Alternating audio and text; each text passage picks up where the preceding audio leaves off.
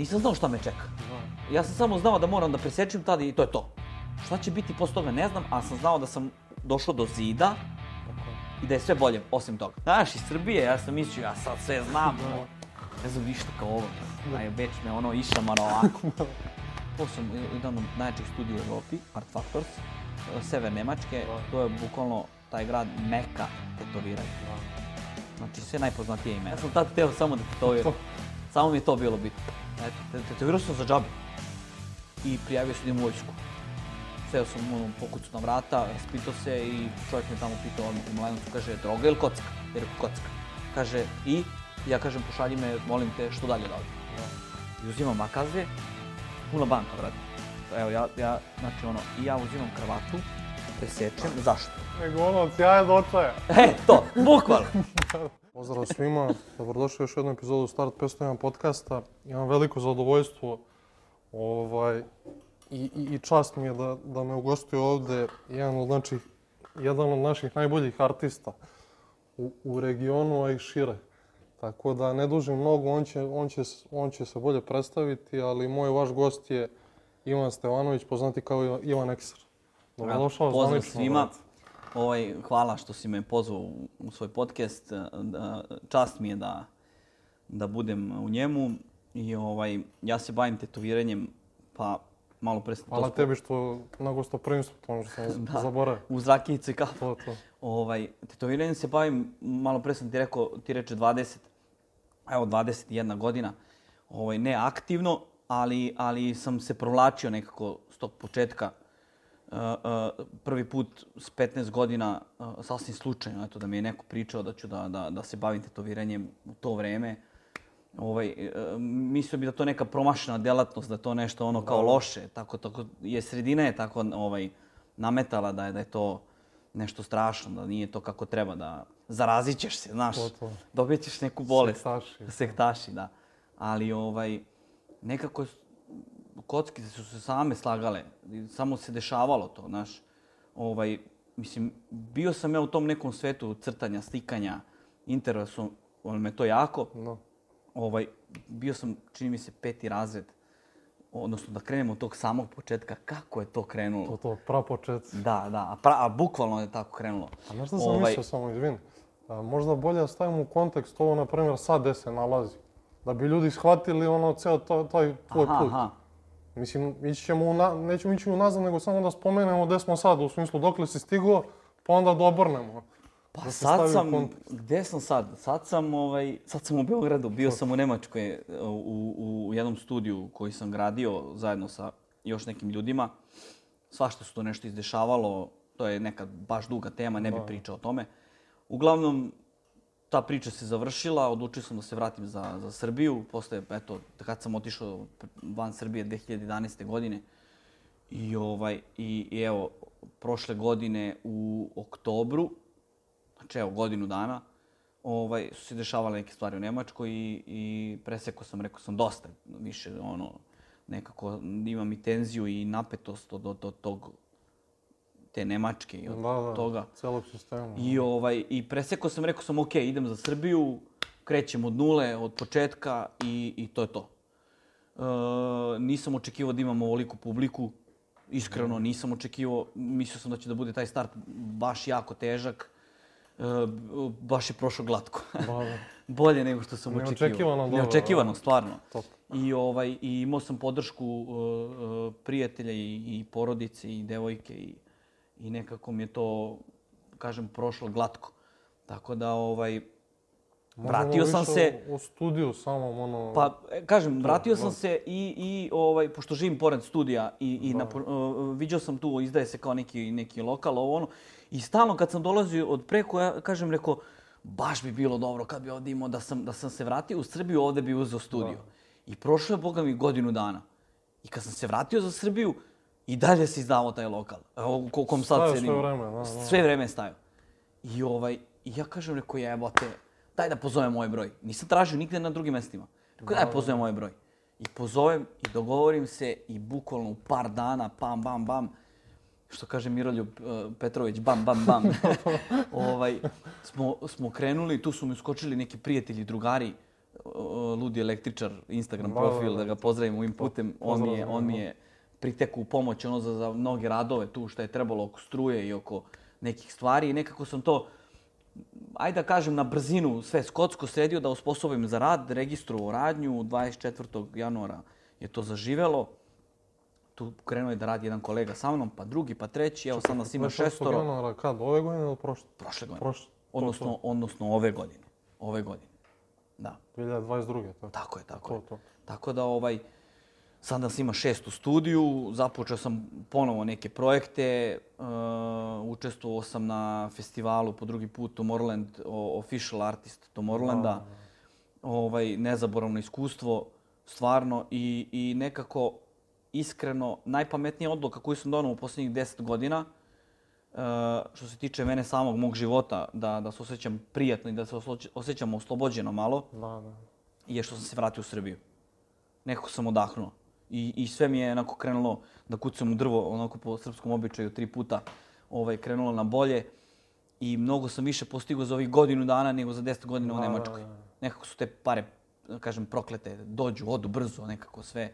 A ovde onako kreneš da, da kućiš, da stičeš, da, znaš, ne znam. Da, da, pa Tako ne, da eto, to ono što pokrenuo sam, kažem ti, nove, nove projekte. Si, da. Opušteniji sam, tu sam, kod kuće sam, znaš. Da, da. Tu su moji ljudi, tu, tu mi je sve, tu mi je porodica. Te pare koje zaradim trošim ovde, ne, znaš, nekako ne trošim preko. I pokrenuo sam neke projekte što se tiče um, tatu scene. Da. Imam još tu, ra- odradio sam seminar, to sam eto zaboravio da kažem. Držao sam seminar, To ovaj, koliko sam ja skontao. Update Your Shadows. Mislim, sad ja pričam iz ugla lajka. To je bukvalno jedan, ono, među možda i prvim semi- seminarima kod nas, ali tako? Pa na ovim prostorima generalno nije. Prvi je održan u Makedoniji u Skoplju, drugi je održan u Banja Luci, treći je održan prvi u Srbiji ikada, to, to, da. da, je održan 2019. godine koji je bio jako uspešan, ono, bukvalno najbolji do, do, nad prostorima tim, Da, da. uz, uz podršku uh, mojih kolega koji su došli da daju suport tad. Ovaj, pozdravljam ih ovim putem sve. Um, tako da nekako se tu scena okupila i, i, i malo je onako, ajde, neću baš da kažem zaživela, Da, da. ali je se... Dobili se neki dob- obris, bi- Bila je da. to neka varnica, neki okidač da pokrene, da pokrene scenu, uh, i, odnosno da budem ja deo nečega da, da pokrene taj, taj točak da se zavrti, da, da, da, evo sad, malo pre sam ti rekao da je eksplodiralo to sve trenutno, Da, da. da je zaživelo. I ove godine sam održao drugi seminar koji je bio još uspešniji, nadam se da će treći biti još bolji, Pa ali ovaj, neću sad trenutno da razmišljam o tome, kad osetim trenutak da je, da je za taj treći vreme, napravit ću ga i to je to. A ne, a, a, to sam isto teo da spomenem, jer to mi je opet negde dobro, sad pričam kroz svoj lični primer. Jer ti vidiš tu progresiju u smislu scene, jer vidiš u odnosu na pre, kad si bio preko i kad si se vratio, kolika je razlika za tih par godina što si bio preko. Pa, znaš kako? Uh, S te strane, ja kad sam otišao preko... kao da se poklopile neke kockice u smislu i Sve, da što si se ti vratio, mene, što se tiče mene se sve poklopilo. da, i da si ti vratio i da je živnulo opet ta, ta scena. Ne, generalno nije zbog mene. A ne, ne, ne kažem Neću na da tebe, baš- nego pričam Ali- kako uticalo na, na tebe lično. Na mene lično mi se tačno poklopile To, kockice. to. Kao da je se sve, e, neke stvari su se izdešavale po Nemačkoj što se tiče svih kolega, znaš. E, iz policije i mnogo nas je radilo na crno, jebi ga, ono, svi se snalaze kako znaju. E, dešavale su neke stvari tamo, prokljuvili su nas, ono, švabe, šta se dešava tu. I nije to više toliko Ušli u lako. trag, A da. uši su trag, ono, sve znaju, bukvalno sve znaju. Da ne pričam sad o tome, ovaj, em, svi su se vratili. Da, Možda ne baš 100% svi, ali većina njih je se vratila Gro, da. i onda je krenulo da grize. I odjednom je zaživjela scena, a, a, a, počeli su da snimaju, da, da se organizuju, da, da kvalitetnije rade marketing, Da. da, da ulažu u studiju, da ulažu u opremu. Tako da ovaj, osetila se razlika, ja sam je osetio i mnogo mi je drago zbog toga zato što nemam potrebu niti želju da trenutno putujem bilo gde. Imam poziv za Ameriku, za Los Angeles, odnosno imao sam još pre par meseci. Kao sad mi se ne javljaju. Ne, ne, ne, nije. Mogu i sad da odem. Nije mi, nije mi, kažem, posvetio sam se studiju i porodici i nekim svojim ciljevima Da, i nije mi bio to da neki... nije ti to fokus bio. Nije mi bio fokus, da. Voleo bi da odem i vjerojatno ću u nekom periodu otići čisto ono, da kažem, da pobodim zastavicu, kažem, bio sam tu. Hollywood je u pitanju, ali ovaj nije mi prioritet trenutno i, i ovaj i to je to. Što se tiče što se tiče studija, to mi je prioritet ovde trenutno. Ima nas šestoro, proširio sam studio sad pre dva meseca. I to mi je ono bitno da sad stane na noge, da, da momci imaju posla da rade i, i eto. A kako ste tu organizovani? Jer ono, svako da kažem radi to, e, svoj deo pa se dopunjujete kao ekipa ili je svako za sebe artist? Pa znaš šta, e, što se tiče sad proširenja ekipe i studija, to je sad onaj teži početak gde treba ljudi da skapiraju da ja nisam više ovde sam, da te neke ma, da, da u studiju kod mene ne radim samo velike projekte i neke portrete, okay. nego da radim i, i neke male stvari. Tu su kolege koje, znači sad bukvalno imamo za svakog po nešto. E, to, znači, to, to. Za svačiji džep i, i za svakog po nešto. Znači iz one male, često mi pišu poruke kao, e, radiš ti one male natpise i to. Radim sve, brate. Ne, mislim, ne odbijam, ne dižem nos da kažem kao ja ne tetoviram to, ja radim samo te profi stvari. Radimo sve Nisi u isključio, da. Da, radimo sve, nešto, nešto mora da plaći račune, ne glumimo zvezde. Kad ne iđe dobar rad, posvetimo se. Kad ne iđe ne, ono, ne znam, neki lettering, to je ono klasik. Da, da. Odradi se kako treba i to je Kol, to. koliko vas je sad da ekipa? Trenutno nas je šestor. I svako, mislim, ima svoje klijente. Onaj ko nema, ono, upeca neko ko uđe ovako u studiju ili ja kad sam pun prebacim i to je to. Nema tu sad, ne znam šta, eksplozija neka, ali gradimo priču i mislim da će biti to uskoro. Dok se pročuje, ja nisam bio, dugo nisam bio, to ja sam 2011. godine otišao iz Srbije. Pa to je to. I, ovaj, i, I kad se vratim, to je bilo ono čisto 10-15 dana. Od tih 15 dana možda odradim tri tetovaže i Ma, paljba nazad. Ma ne, Na- ni, znaš. ono, što kažem, nisi u toku. Pa da. Ovaj, A novi klinci dolaze, kreću da tetoviraju, razumeš, i jeftinije i tamo vamo i onda, znaš, ljudi nekako se odvoje. Ali opet, Pa ne, kažem i ti, za sve, ko i iz za tog razloga, biznis, da. iz tog razloga nisam očekivao toliko publiku i, Da, da, i, da. i to. Ali eto, ljudi su me pratili sve vreme dok, dok sam bio preko. Bukvalno, ono, znaju sve. Gde sam, šta sam. I, ovaj, i kad sam se vratio, sve je kako treba. Eto. to. Ovaj, sad bih volao da, ono, da se vratimo na... Na početak. pričali tih 20 godina od nas. Da. I moram da, da, da spomenem ovaj podcast u kom si gostovao, podcast Think. Da. Ovaj, jer tu je, da kažem, jedina prilika ono, gde sam te čuo. Da, Tako kod da- Đapeta. Da, tako da pozdrav za njih. E, tu pozdrav mi, za Đapeta. I tu mi je zanimljiva ta priča, ovaj, kako je krenulo to sve tetoviranje. Ja sam ono- tu priču pričao baš dosta puta, ono, bukvalno. I to su sve neke skraćene verzije, nisam htio da smaram, a pošto je ova epizoda baš o tome, Da, da. malo ću detaljnije to da, da ispričam. Ovaj, mislim da sam bio... Kako je, kako je u stvari, što si pobegla na časa, uticalo na ovo sve dalje? Pa ima tu i još, još iza toga šta se Da, da. dešavalo. Sećam se, baš sam mali bio. Ne mogu tačno da setim, ne znam, ja, možda sam bio prvi razred.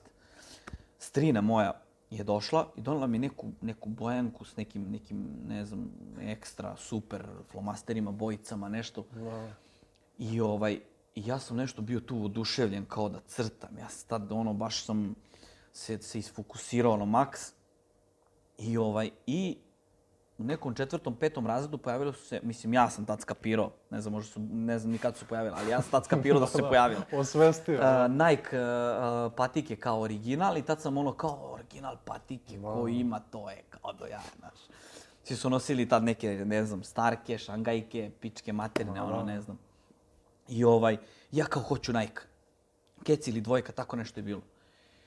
I ovaj, ja sam... 90. Da, ali to je ono, da, da.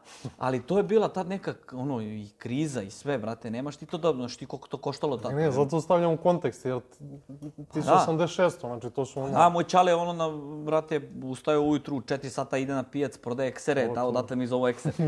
Prodava eksere na, na, na pijacu, brate, ono, izba, izbaci tezgu i, i, i prodaje, zarađuje Boris, za hleba. normalno. Da. I ovaj, i jako je teško bilo, mislim, da se živi, da se zaradi i sve. I ovaj, ja sam ono hteo, tražio, ja i Ćaleta, hoću Nike patike, original ili da crknem. I nisam ih dobio odmah, znaš. I Ćale kao, ajde kao skupi sve svoje, ne znam, neke igračke, tamo, vamo, šta si imao staro, ideš na pijac sa mnom, kad ja ustanem ideš i ti. I ja pored njega na podu dole oko prostirku neku stavio i prodajem, brate. Majke Da, mi, da da, za, zaradiš. da zaradim, da. I tad, čini mi se da je to bilo nek, original kao patike nekih 650 dinara, brate. Verovali ili ne. Ta, Tako je to bilo tad. Taj red veličina. Da. I ja kao zaradim nekih 400 kinti, kao ostatak da mi doda keva, znaš. Ja sam bio opsen u patikama, bukvalno. Ja, kad sam ih kupio, uh, bukvalno ovde ovako spavam, njih stavim tu da ih gledam, kunem ti se.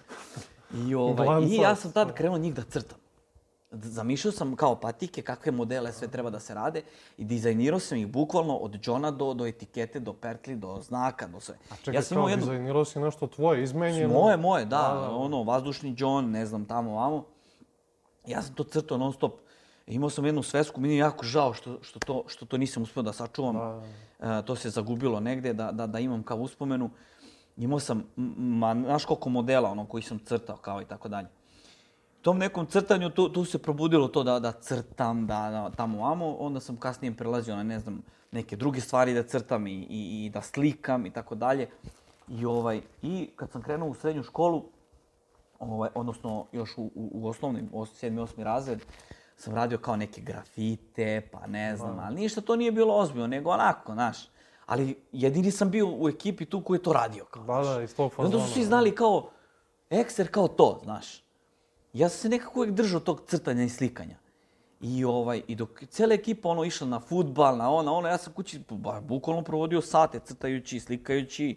I imao sam tu neku viziju da, da kad krenem u srednju školu, da želim da budem kao neki dizajner, da dizajniram Nike patike, da to nešto radim. I krenuo sam, krenuo sam ovaj, u srednju školu, odnosno prijemni sam radio u, u, u dizajnerskoj tamo, mislim, na banjici ili tako nešto. Da, da, na... Tad je bila neka afera, nešto, moji, moji kevi su tražili neke pare, neki mito, nešto da me prime. Ja sam bio 12. na prijemnom, položio sam ga. Ispod crte. Da. Sutra dan sam bio ispod crte prvi. Znaš, I onda kao s tim prijemnim, kao možda se prebaciš u drvnu, na Doročulu, unutrašnja dekoracija, pejzažna arhitektura. A da, to je ovaj drvo art. Pa je, to. Da. Međutim, tamo smo kao crtali, slikali, ali učili kako se zateže ona testera, ono, znaš, to rendiš. Ja kažem, brate, to nije sa mene, nisam to planirao od života. Gde su patike? Gde su patike, da. I ovaj, i tad sam se nešto i razboleo, pauzirao sam godinu, ne zato što sam imao loše ocene, nego što sam, baš sam nešto zdravstveno bio loše. I ovaj, pauzirao sam ni, godinu. Ono, nije ono imaš pismeni boli na stomu. Ma ne, ne. I ovaj, ja sam tu školu batalio i krenuo u neku ele, elektro neki smer u Mladenovcu, pošto sam da, rodom odatle. Da. I, ovaj, i, I završio elektro smer. Ja sam znao odmah čim sam to upisao da ja taj posao sigurno nikad neću da radim. To sam, to sam, znaš ono kad vidiš put i to je to. Da.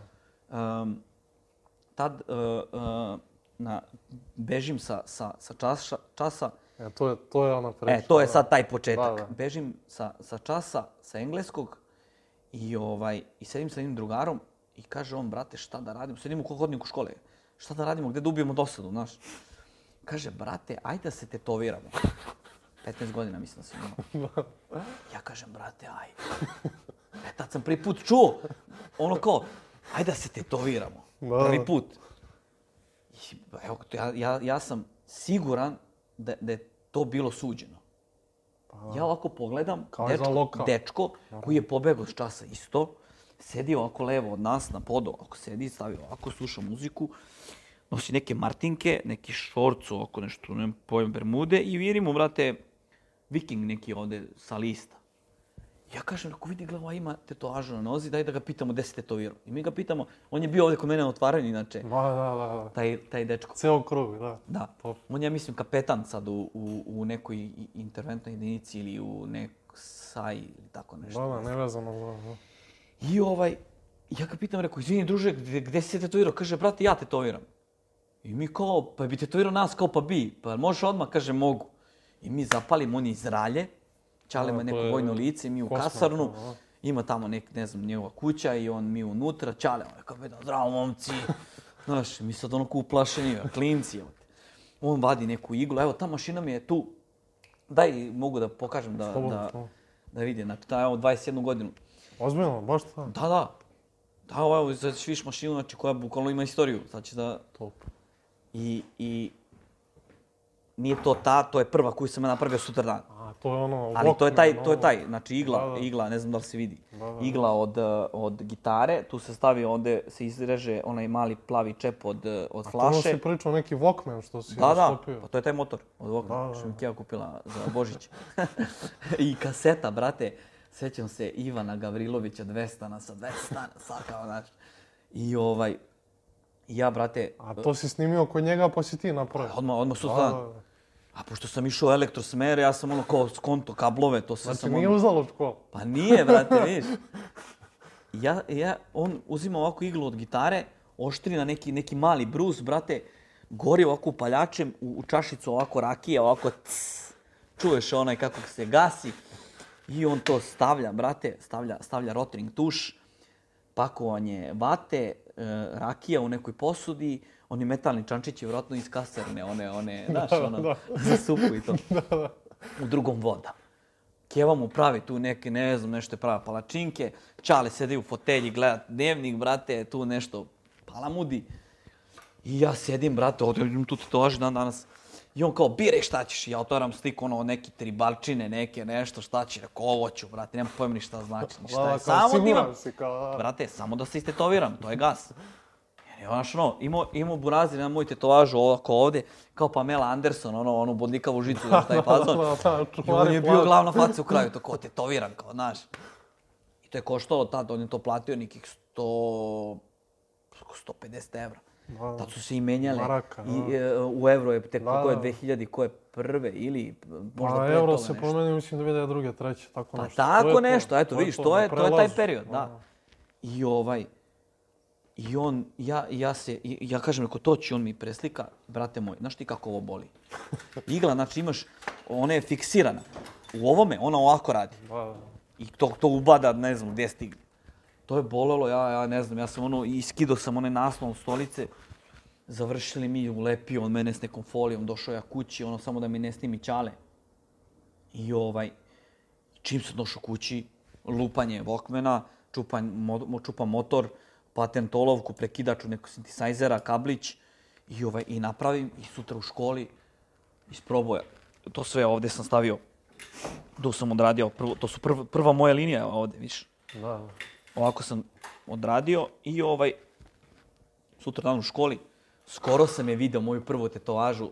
Kevi sam prevodio auto, ja, devojka i Keva, u Ljermontovoj ovde. I, ovaj, I vidim, ja kažem, Miro je ono, prva moja tetovaža, brate, ono, odradio ovako nešto. Ja kažem, neko, došao u školu, rekao, ljudi, ko hoće tetovira, ono, i oni kao, svi kao, ma daj, kao, da ću tetoviraš, kao, kao, znamo, crtaš, radio grafite po školi. Da, da. I Ja kažem, šta ti je Miro? Rekao, daj, brate, da ti stetoviram. Rekao, tetovirao sam ih, bre, bezbroj. Rekao, Rekao, ne treba platiš ništa. Kao, ne treba? Ja kažem, ne treba ništa. Kaže, ajde, možeš. Došao ono Ne, kući. ne, ali brate, iskreno, izvini, ali to mi je interesantno kako si ti tu prodao priču. pa, ne znam, Ne, ne. kažem ti, sve se, samo se dešavalo, brate. Ne, ne, ne kažem, sad sigurno ne možeš da ponoviš. Nego mi je jako ta tvoja volja, ono, hoću da tetoviram i kao, ma brate, tetovirao sam ih stotinu. Meni se to toliko svidelo, ta postavka njegova, ta, to kako je on, bol, cijela priča, ne, ne znam kako to da objasnim. To, Izvan realnosti. izvan okvira, brate. Nešto što je bilo van svih poslova i svega. da, Kao da se otvorila neka čakra i kaže, brate, prati taj put. Ne znam, eto. Možda Kenjam sad, ali jednostavno ne, u tom ne, trenutku je... kapiram, Imao si viziju. I ovaj... Ne, ne, nego kažem ti, to, mi je smešno u fazonu koliko ti je jaka ta želja da ubeđuješ ljude, Jest. prodaješ im priču kao tetovirao sam, samo da bi nekog istetovirao. Jeste, da, da, da, da isprobam, da ja sad moram to da probam, znaš. Pa. Probao sam na sebi, svidelo mi se, moram sad neko, znaš. To, to. I ovaj, istetovirao sam Miru, posle Mire, ono, ne znam, tu drugari odmah se javili. Ja sam tad ujedno i valjao telefone, ono, ranac mi bio pun telefona, punjača, tad su bile one Nokice, znaš, punjači, Da. baterije menjaš, prodaješ. Ovaj, čak ni kamera, brate, nije bila. Znaš kakva je kamera bila za telefon? Sećam se Siemens, u Siemens uključiš kablić, a na kraju kablića stoji kocka ovako Da, kao i ti klikneš. Eksterno. no. I ovde pikseli kao da si slikao digitronu. Znaš, kak je slikanje tetovaža, druže, to nije ono. Nego sam vodio, ima, u Mladenovcu je bio neka fotoradnja i kad odradim tako neku tetovažu, ja se dogovorim, dogovorim s čovjekom, odem u fotoradnju, on mi i slika, čak moguće da te neke od slika imam i dan danas. Da, da, da si sačuva, jer to je Ja, fizički. da, da, jesam, jesam. I ovaj, i to znaš, nije bilo ni Instagrama, ni, ni Facebooka, ni, ni, ni, bre, nemaš ni, nisi imao kom bre, evo te. Znaš, to, kažem ti, teško je bilo, ono, u školu, brati, Keva i Čale se mučili, pravili kuću tamo vamo, znaš, sad, jebi ga, neko imao, ja nisam, ali bukvalno nisam. Imao sam iz, iz, iz iz ovo forma ideale, neki, neki uh, stočić koji ide ono u ćošak, ovako polukružni, lampa ona, ona sobna. I to je, brate, ono, rukavice, neke providne, ono, znaš, nisi mogo gde ni da naučiš. Bio je magazin od Damira, on je, on je bio pokretač, ajde da kažem, ta prva varnica srpske tatu scene i gde si ti jedino tu mogo da vidiš uh, Da, da, uopšte da se susretneš s tim. Ma da, da vidiš da u stvari neko prodaje opremu. Pa sam išao tamo, ne znam, Sinđel i, i tu na bulevar da kupim mašinu. Prodavali su mi jednu iglu 5 evra, a kutija koštala tipa 10. Znaš, ja sam bio klinac i sam ni znao. dobro. Kao, škola odem, skupim, skupim pare za tri igle i za jednu bočicu boje, znaš. I tetoviram sa te tri igle tri čoveka i to je to. I onda čekam, skupljam pare, brate, dok ne skupim ponovo. Da odem do Beograda, da platim kartu, da dođem za Mladenovac i da, znaš, Ja, a zato ono što sam na početku stavio u kontekst u smislu gde smo sad, da ne pomisli sad neki klinac koji gleda u fazonu Sve Brate, noći." krenuo sam, sad možda, krenuo i, sam od ovoga, razumeš? sad možda i može, ne baš preko noći, ali je mnogo, mnogo brže i dostupnije sad nego tad u to vreme. I ja tad nisam znao ni šta je mainstream, ni šta je uh, uh, taj, taj, taj život tatu artista, putovanja, Kažem, nisi znao šta je tatu art. Ne, ne, ne, ma kaki, nisam znao. si teo da Ni da postoje gostovanja, Ti nisam si teo znao. da tetoviraš. ja sam tad teo samo da tetoviram. samo mi je to bilo bitno. Eto, te, tetovirao sam za džabe. Dok jednog trenutku nisu ljudi počeli da dolaze sve više i više, kući kod mene, znači ono i Čale svaki dan, malo malo dođe neki auto parkira se, parkira se, jel tu živi Ivan? E, možeš to da mi radiš? Mogu, brate, ajde, znaš, dođi. I onda dođe jedan dan, ja ono već, postao sam umoran, znaš, dođe jedan lik i kaže, brate, donosi mi, evo, meni i dan danas, evo mogu ti donesati ti pokažem, malo, malo mi donose neke čudne rakije, travarke, ne znam, od, od ovoga, od onoga. Ja, inače, rakiju volim. I ovaj, e, donosi mi neku rakiju, donosi mi neki viski, ne, ne znam, ja sam tad kao pušio cigare, donesu tad boks cigara, ne znam, skupih nekih, donesu, ne znam, tamo amo. I ja kažem, uj, jebote, brate, ajde da počnemo da naplaćujem, brate. I sećam se svoje prve tetovaže, ja sam naplatio 5 evra. Pa, pet, kao. A, a, I kao, ovo, a ovo košta boja 2 evra, što Pa, si kupio. ali ne, nebitno, bitno da sam ja kao nešto naplatio. Znači, Ne, ne, neko je ti nešto kažem- platio što ja radim, znaš. Nisi uopšte imao to osvešćeno, nego samo da, nap, samo da krene. Da. Samo da se zavrti. Sjećam se, imao sam 18 ili 19 godina. Ne. Koliko je bilo, jel? To je 2000... 2006. 7. godine. 20 godina. a? Da, tako nešto. 6. 7. otvaram svoj studio. Uzimam neke pare od države, neku pozajmicu, nešto, ono, bespovratni To kredit. kao neki podsticaj. Ma nešto. da, nešto tipa 2000 evra. Da, da, mislim da to Ja za te 2000 evra sam imao da kupim neki dvosed metalni, ono kao za baštu, sto, komp i mašinu. I štampač. Čekaj, to je u Mladenovcu. U Mladenovcu. Da, da. I, I studio mi se zvao prvi Blue Star. Ja nigde nisam video kako studio treba da izgleda. Nisam bio nikad, osim kad sam kupovao mašinicu u studiju, tad sam, tad sam ovaj, u, u prolazu njega pamtim, odnosno video Johnny-a koji tetovira, evo da, Da, da, i pozdravljam ovim pozdrav za putem. legenda, da, da. legenda. Ovaj, tad, sam ga, tad sam ga prvi put video. I ovaj, eto da se vratimo u, u, u, i u to vreme Da, da. za neke ljude, da ih spomenem, koji su i dalje tu. Kad su aktualni, da. Da, da. Tako da ovaj, i, i, i taj studio, bukvalno sam prošao pakao s njim zato što nije to išlo kako treba, porezi, država, previše sam mlad bio, a imao sam ambiciju i hteo sam da, da krenem u to, jer imao sam neku viziju da ako misliš da, da kreneš negdje dalje, da, da moraš ipak da imaš neki studio. I sve sam ja to nekako iz glave, i iz tih časopisa koji izlazi jednom, Da, da, što jednom kaže posjećaj. Da. jednom, jednom mesečno izlazio taj časopis, magazin, gde si to kao imao da vidiš i uglavnom to bila neka kineska a, oprema, lemile se igle i tako dalje. Ketriči su se pojavili te kasnije. Igle, one, one kao već lemljene, tu su isto kasnije. Tako da Šta ovaj, kažeš na to, to imao si viziju. Pa imao sam viziju, student. imao sam viziju da, da ne možeš ti ceo život tapkati u mestu. Ako se ušuškaš negde i vidiš da si da, da, da, da, da se ništa ne događa. Da, Da stagnira, ne, da. ne, ne, jednostavno se ne događa ništa novo. Tu si. Dostigo si nešto i vidiš da te sredina, ne da te guši, ja se ne stidim mestu Normalno. dakle sam. Ali, brate, znam, iskreno da se stidiš ne bi ni spomenuo. iskreno. da, ne, nego mislim, ja, ja sam iz sela, kod Mladenovca Normalno, Vlaška. Normalno, Osjećaš da mora da iskočiš negde. tako je, da napraviš iskorak. da. Iskorak neki. Nemaš tu da budeš ceo život, da budeš porodice, piješ pivu, znaš. E, e, sve to lepo i sve to, Normalno. znaš, faza. Ne uklapa se u tvoju viziju, da. Ne više, ne više. Dostigo si nešto i tu mora da iskočiš. I znao sam da, da taj studio, iako nisam imao ni iskustva, ni, ni ne, ne znam, jednostavno sam znao da, da, nisi treba da se desi nešto. Ali, da. Uh, iako sam prošao pakao, ja, iako nisam bio spreman za to, mislim da me je Bog spremao za nešto drugo, iskustvo neko. Ja sam tad počeo i da se kockam. Ja sam bio jako, jako naučen na, na rulet, na kocku i pro, bukvalno sam prokocko taj studio Ne, ne, i svašta sam nešto. se nasmeo u stilu, ako ste mislili da može gore. Znaš, ono, Uvijek može gore. Uvijek može gore. Uh, nisi imao da plaćam kirije, znaš. Istetovira menu tetovažu, pa ovaj me zezne za pare, ovaj dođe tetoviran ga ceo dan, on kaže, brate, ja sam zaboravio lovu kuća i doneću ti sutra. Evo ti telefon, brate, imam kameru, imam kameru i dan danas. I jedno u fioci, stara, ona na kasetu, gde mi je lik ostavio nimo da mi plati. Ja čuvam i dan, kao nova je, znaš. I ovaj, ušao sam u taj svet kocke, sećam se kad su mi pričali da se brže navučeš na tu kocku nego na bilo šta drugo. Da, da. Znači, ili na neku drogu i na to i to je Da, jedno moje jako loše iskustvo. Ne stidim se toga i čak Normalno. često pričam ljudima o tome kad, kad vidim da neko ima problem s tim, problem da ga posavetujem. E, bukvalno sam prošao pakao. Znači, pomišljao sam čak i može da se ubijem. Da, da. Jer nisam vidio izlaz. Nema izlaza, da, da. Nisam vidio izlaz. Jednog dana sam pozvao majku svoju, tad sam ovaj, bio i u nekoj vezi i ovaj, sećam se, Keva moja sedi tako kao ti tu i kažem, slušaj, Slobodanka, ja sam kockar. Kockam se jako i ne možeš mi pomogneš ti. Znači, dok, ono, moram da sam da svojom glavom skontam šta ću. Da, da, izašlo iz tebe. Da. Mm, mislim, mnogo mi je lakše bilo, znaš, kad, kad sam To, to morao kažem, nekom rekao. izašlo iz Kevo ono gleda po studiju, nema mi kompa, uremio se na kamati, ne znam svašta nešto.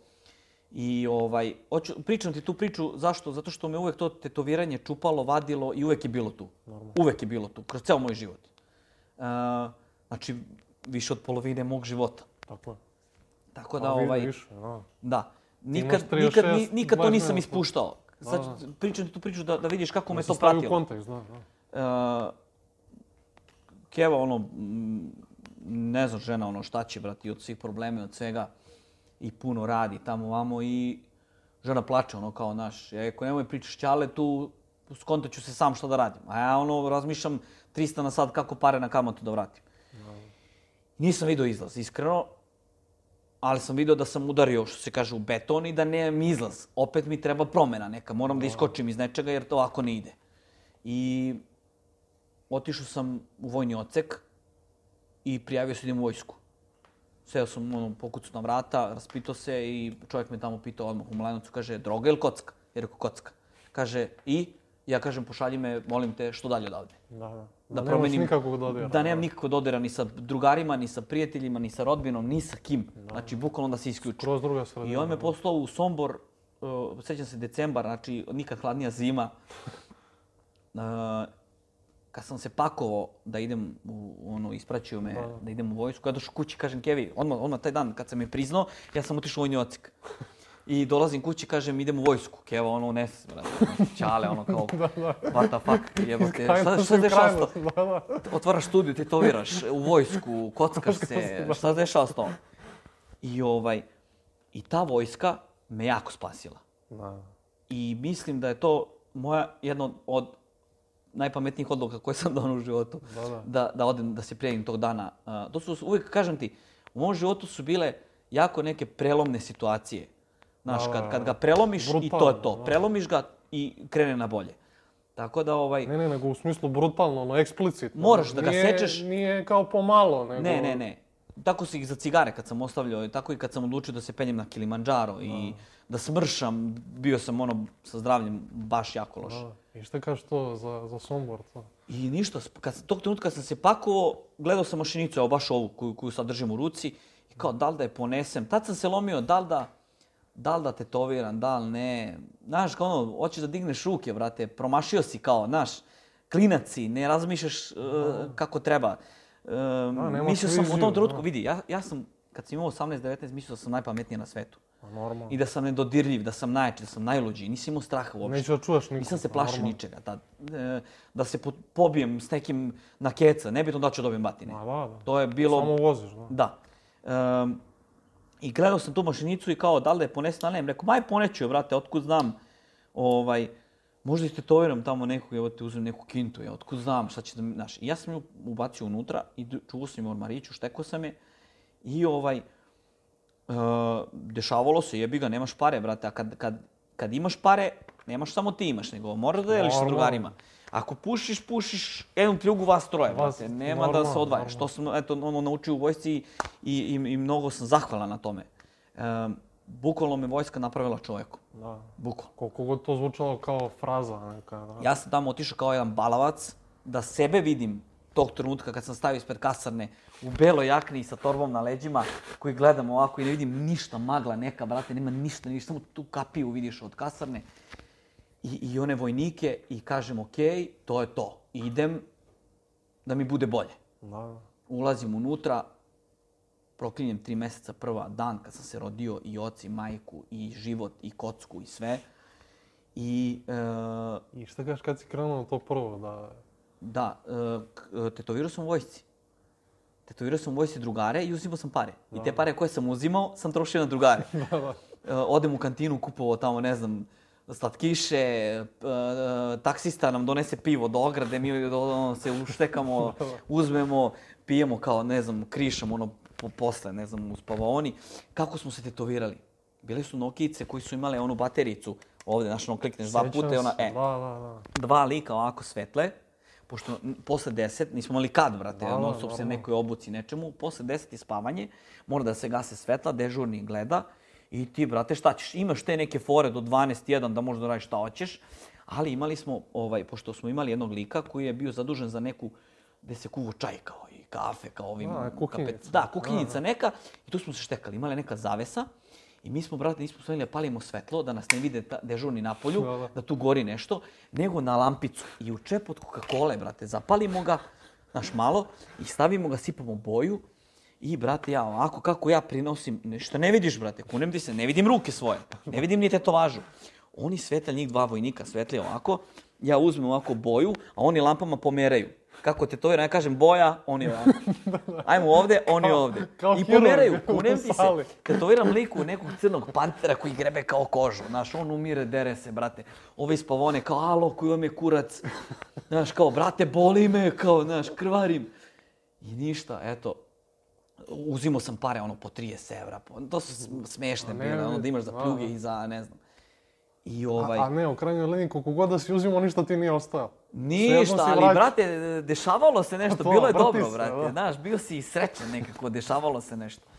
I, brate, e, naša če- četa, ta zgrada, imala je, ja mislim, četiri zgrade, po 80 vojnika, možda i više, nisam siguran sad. I ovaj, i to se pručilo po cijeloj kasani, ima lik koji tetovira, brate. Znaš, i non stop su dolazili likovi. I sad više nije zajebancija, brate, saznaće neko, znaš. Da, da, I na znam. nekom, ne znam, nekom pretresu, kontroli, brate, meni ovaj poručnik neki nađe mašinicu i zapleni, brate. Ja nisam bio tu. Zapleni mi i odnese u, Da. u, u ovo. I zove me na razgovor i kao, znaš, ti ovo ne sme, ovo je zabranjeno, možda odgovaraš, možda ideš na vojni sud, bla, bla. Znaš, malo on sad plaši tu, Cela daj priča, natoči. da. I ovaj... I tamo, vamo, on mene tu ribo, ribo, ribo, ja kažem, rekao, ja mogu ja nekako se iskupim? Kaže, može, ako me budeš istetovirao. Ja rekao, mogu. A kaže, ne ovde, nego kaže da, iza, da ja ti dam, kaže, odobrenje izlazak u grad, a ti dođeš, kaže, kod mene gajbi. Ja kažem, može, brate. I sad, ne mogu da se setim tačno da li sam ga tetovirao ili nisam, jer to je neki period bio onako malo lud i to, ja, ja o, bukvalno zbog toga nisam dobio premeštaj. Ne želi, već. Ajde, da se živi zdravi. Živi. I kaže, kažem ti, nisam dobio premeštaj, svih šest mjeseci sam bio u Somboru. Da. Posle ta tri meseca, ja sam dobio kao neko unapređenje i bio sam uh, uh, kurir uh, uh, glavnog tog pukovnika kasarne, njegov lični kurir. Imao sam svoj ofis, bukvalno, imam, imam stike, imam, imam stika od toga. Svoj krevet, nisam išao na postrojavanja, nisam, brate, išao na, na ne znam, vežbe, na, bukvalno. Moje radno vreme bilo, ne znam, nešto tipa do dva sata i posle sam bio lagan. Kao ćata. Druže, ja sam u, u kasarni dobio svoju sobu za tetoviranje. Niko me nije kontrolisao, da kapiraš? Da, da. Svi su dolazili tu, ja sam tetovirao, tu smo pili, tu smo, tu smo ostali do ujutru. Navučem, ono, niko me nije kontrolisao. Da, iz, Meni je u vojci bilo top. iz undergrounda Ali, ali ono što je suština, ja se više nisam kocko. Da. Nisam se kocko više, a ja, jako sam bio navučen na kocku. Nisam se više kocko. toga si otišao. da. Tako je, kad sam izašao iz vojske, bukvalno posle 5 dana sam se zaposlio u, u banci neko tu kod kneza. Radio sam obezbeđenje, ono daj šta daš, neke male pare. Da, samo ono što kaže da preživiš. Radio sam u nekoj glavnoj banci, AIK, uh, uh, ono, čekićaš, brate, na kamerama, u trezoru, tamo gde se brojačnica para. I, brate, u kravati, ono, ne znam, sakost, on, dani štednje, sjećam se jedan dan, brate, meni, ono, tad, tad sam u, utanjio, tad mo- možda sam i stao, možda nikom dan nisam tetovirao. Radio sam baš mnogo iscrpljujuće, baš, baš, ono, brate, ima kad sam radio po dva dana, nisam dolazio kući. Presvučio se, vežeš, preslačio da. se, da, da. I ovaj, i jednog dana, vrate, stojim, gledam onu gomilu para, gledam one ljude, gledam sve i skapiram da sam se ugušio. Znaš, opet sam, opet sam zaglavio. Da, da, na, na drugi način, ali opet... Opet sam zaglavio i je nije suština. to to, da. Da, da. I prebacim u tom trenutku i bukvalno sam pitao službenicu, ali imaš makaze? Kaže, imam. Rekao, možda mi daš? I uzimam makaze, puna banka, brate. Evo, ja, ja, znači ono, i ja uzimam kravatu, presečem. Zašto? Da ne bi pao u, u, u Da, da. ono, kao da me neko odgovori, da ne Znam. dajem otkaz, da ono, ne, ja sam ga morao tad pljas, Ne, e, kao neki Ne bunt, daš sebi izlaz. ne dam sebi izlaz. Tako. I ja sam ovaj, bacio tu kravatu i ovaj, otišao kod šefa, otišao kod šefa i dao, dao otkaz. I rekao, vidi, ja više ne radim. Kraj. I on kao, ma da, ne može usred mene, kao ne, ne. I ja sam razdužio pištolj, vratio i rekao, ja te pozdravljam. Otišao, presvuko se i on go našao, mislim, to je, ne treba tako da se radi. Normalno. Ali vidi, ja sam pukao tada. I dolazim kući, dolazim ovaj, Ne, mislim, nema šta se uzdržavaš, to je tvoje iskustvo, nema... Znaš šta, brate, e, radio sam za nekih 25.000, Normalno. 6.000 ode na markicu, uh, uh, svašta sam nešto sa, sa markicama radio. Lasta me tužila za neka falsifikovanja i tako dalje. nije Izvukao to ni Nije ni bitno. Išao sam na sud zbog toga, zbog milion dinara, o, nek, neka Da. šteta i tako dalje. Uh, snalazio sam se kako sam znao, jebi Šta ga. kažeš tad kad Na si... hranu kad i to, tad, tad sam si ugojio, tad sam jeo pekaru, e, mnogo kila sam imao. Šta sam. kažeš tad kad si bukvalno presekao? Brate, uh, nisam znao šta me čeka. da. Ja sam samo znao da moram da presečem tada i to je to. Šta će biti posle toga ne znam, ali sam znao da sam došao do zida Tako je. i da je sve bolje osim toga. Samo skok. Da. Ne, nisam znao da je skok. Ne, ne, nego skok da se ne vraćaš na ovo. E, to, to, da se ne vraćam, napravit ću, znaš, da Šta sam ja god. polako, da, odgovorili bi me sutra. Ovako sam njima ja, uh, Rez. uh, znaš, ne bi mi oprostili to usred smene i to, Normalno, znaš. normalno. I ovaj, došao sam kući, Ne, ne, ali ovako si dao, ovako, ovako sebi nisi dao izgovor. 2009. godine, tad sam kupio neki laptop koji se palio, rekao sam ti na početku, da, da. ono 10 minuta se pali, brate. To, to. Jedva se HP-o neki, jedva se diže sistem. Ja sam tad, brate, skonto Facebook i napravio profil. Tu sam ubacio neke svoje prve stike, radove. A tad si isto bio, vratio sam Mladenovac i... U Vlašici sam bio, To, to, to. u selu kod Tamo si te Kević to- Alet. Otvaram Facebook, a, adujem ono uh, drugara jednog svog iz grada. Dopisujemo se, ako brate, ne znam šta da radim, gde da radim, šta da radim. Kaže on, brate, ajde otvorimo studio. Ja kažem, te vredno otvorim studio, evo te. Čekaj, on je isto artist, jel? Pa on isto nešto počinjao, nešto, isto ko ja, tako Da, nešto. Ne znam da li tetovira, nismo se vidjeli dugo, ni, nismo ni dobri, on je otišao nekim drugim putem. Ne bih da pričam o tome. Da, nebitno. I ovaj- S njim si krenuo, da. Pa da. I ja kažem, rekao, ajde, i dođemo ja do grada i krenemo da, krenemo ovaj, da tražimo kao lokale, znaš. I gledali, gledali, gledali i bukvalno cijel dan smo potrošili, da skratim priču, ništa nismo našli. I krećemo kući i onako rekao, ajde idemo, brate. I bukvalno tu gdje treba da se rastajemo, ja idem na bus, on, on ide tamo u, u naseljenu u Mladenovac. Da, u pravcu. I posljednji lokal, brate, ovako sa strane piše, izdaje se lokal. Rekao, evo, ajde, pa kad smo već tu, brate, pozovemo ovaj. Mi pozovemo, dođe žena, brate, 30 evra sam imao u džepu. Kunem ti se, 30 evra. Dolazi žena, šta ćete vi ovo da radite? Rekao, da otvorimo studiju za tetoviranje. Kaže ona, može, kaže, kirija je 100, da li 100 ili 120 evra. Ja kažem, mogu ja da vama da kapa, a to bi bio tipa 15. Rekao, mogu ja vama da kaparišem i od prvog da mi krenemo. Kaže, evo vama ključ odma, nemoj mi daješ ništa pare, prvog dolazim ovde, sedite i dajte mi kiriju. I rekao, brate, banja, rekao, može, brate.